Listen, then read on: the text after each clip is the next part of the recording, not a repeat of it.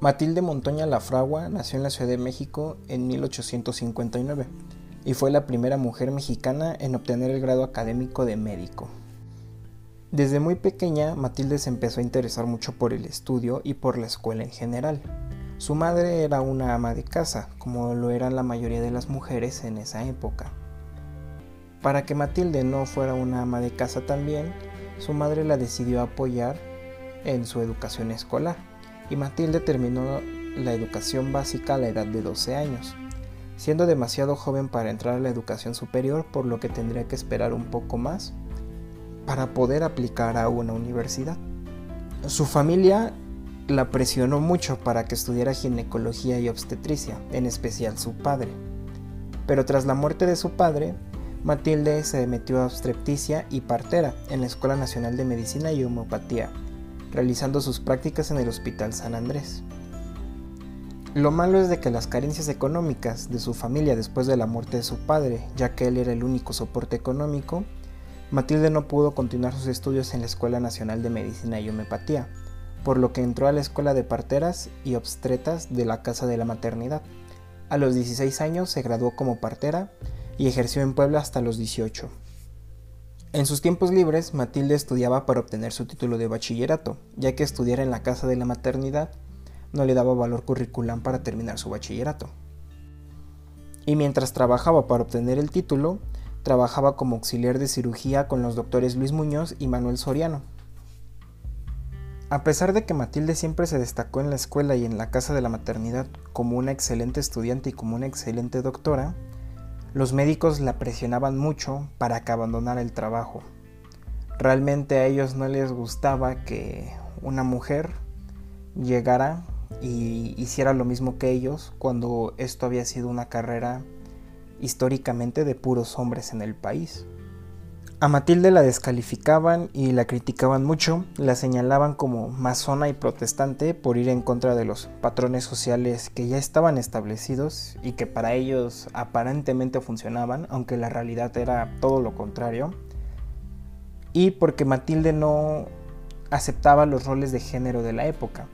¿no? Es, en 1800 las mujeres estaban destinadas únicamente al hogar y que Matilde fuera a estudiar a la casa de la maternidad y que fuera auxiliar de cirugía, pues fue algo que no les gustó para nada.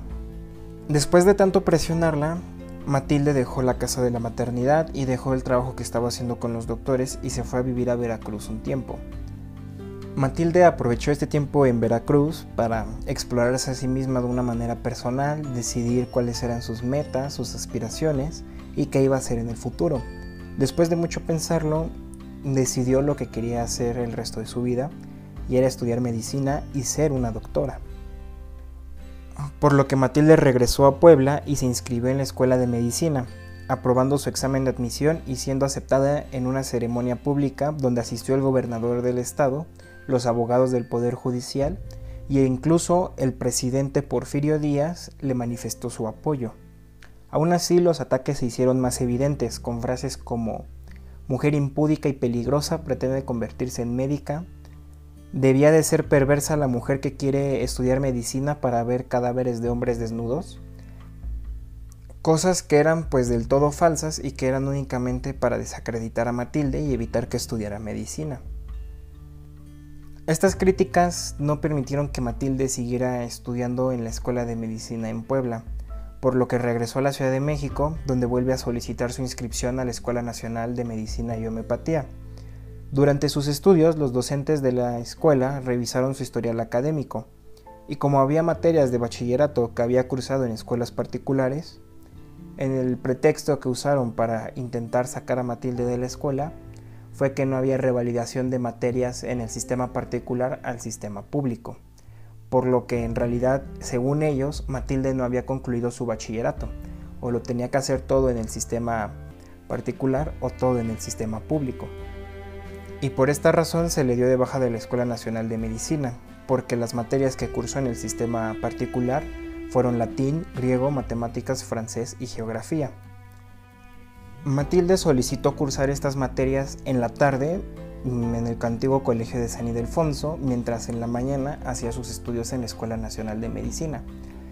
Sin embargo, la siguiente traba que le pusieron a Matilde fue que el antiguo colegio de San Ildefonso aceptaba alumnos, no alumnas, por lo que no le dieron permiso de cursar las materias que le faltaban en la tarde.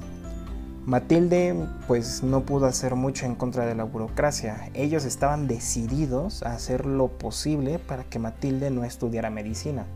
Y lo estaban logrando. Por lo que Matilde le mandó una carta a Porfirio Díaz, en el cual le explicó la situación. Porfirio Díaz le sugirió, de una manera muy poco amistosa, al director de San Ildefonso que le permitiera a Matilde tomar esas materias y que le diera todas las facilidades para hacerlo. Porfirio Díaz no vamos a hablar de si fue un buen presidente, un mal presidente o lo que hizo o lo que no hizo, pero algo que hay que reconocerle es de que durante su gobierno él impulsó mucho la educación para las mujeres, incluso abrió la escuela normal para maestras, que recibía más atención y tenía más fondos que la escuela normal de maestros. Con la ayuda de Porfirio, Matilde pudo cursar estas materias en San Ildefonso en la tarde, terminó sus estudios en la Escuela Nacional de Medicina en la mañana, pero el siguiente problema fue su examen profesional. No la querían dejar hacer su examen profesional y la rechazaron. Ante este rechazo, Porfirio Díaz le solicitó a la Cámara de Diputados que actualizaran el reglamento de la Escuela Nacional de Medicina y Homeopatía para que se pudieran graduar mujeres médicas. En ese tiempo, la Escuela Nacional de Medicina todavía formaba parte del Estado, por lo que la Cámara de Diputados tenía el poder sobre su reglamento. Era tradición de que cuando se graduara un doctor de la Escuela Nacional de Medicina y Homeopatía, se le hiciera una ceremonia en una de las aulas magnas, donde iba a haber un jurado de 12 personas para presenciar su examen y se le iba a galardonar con diferentes premios. Este no fue el caso de Matilde, a Matilde se le hizo su ceremonia de titulación en un salón cualquiera de la escuela, en el que únicamente iban a asistir dos personas a supervisar el examen y no se le iba a dejar entrar a nadie más. Al enterarse de esto, Porfirio Díaz asistió con su esposa al examen profesional y junto con otras amistades del gobierno federal. Matilde contestó todas las preguntas teóricas de manera correcta y fue aprobada con unanimidad. Al día siguiente hizo su examen práctico en el Hospital de San Andrés, donde contestó todas las preguntas e hizo todas las disecciones solicitadas en el anfiteatro e igual pasó con unanimidad. A Matilde no le permitieron tener una ceremonia de graduación en la escuela, únicamente le dieron su título y básicamente fue como un aquí tienes tu papel, vete, no te queremos volver a ver. Al no tener una ceremonia de graduación tal cual en la escuela, Porfirio Díaz le obsequió una ceremonia con una carreta tirada de caballos en el Palacio Nacional. Una vez concluidos sus estudios en la Escuela Nacional de Medicina y Homeopatía, la misma Matilde dijo que ella estaba harta de ese ambiente y que no quería saber más de esa escuela ni quería tener nada que ver con ellos. Por lo que se dedicó a dar consultas privadas en sus consultorios en Mixcoac y Santa María de la Ribera.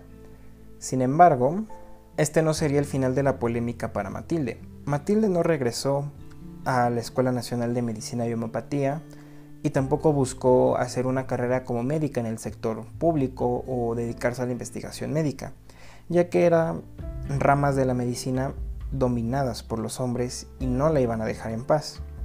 Por lo que Matilde, aparte de realizar sus consultas privadas en sus consultorios, también se dedicó a apoyar a todas las mujeres que venían detrás de ella en busca de una licenciatura en una universidad, ya que no todas las universidades aceptaban mujeres y no todas las licenciaturas aceptaban mujeres. Matilde participó en organizaciones femeninas como Ateneo Mexicano de Mujeres y las Hijas de la Náhuac. Y en 1925, al no haber sido invitada a ninguna de las reuniones de médicos mexicanos, junto con la doctora Aurora Uribe, Matilde fundó la Asociación de Médicas Mexicanas.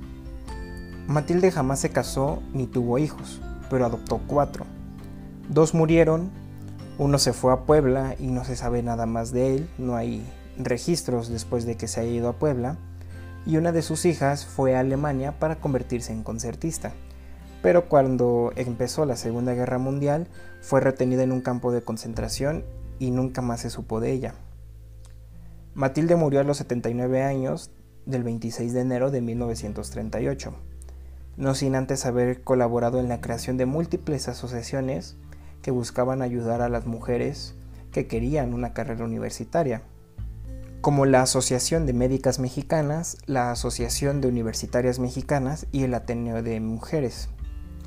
El 21 de agosto de 1987, por el centenario de la titulación de Matilde, la Federación de Asociaciones de Médicas Mexicanas inició los trámites para colocar una estatua de bronce en el Centro Médico Siglo XXI, la cual se pospuso hasta 1988 debido a los destrozos que había habido debido al terremoto del 85.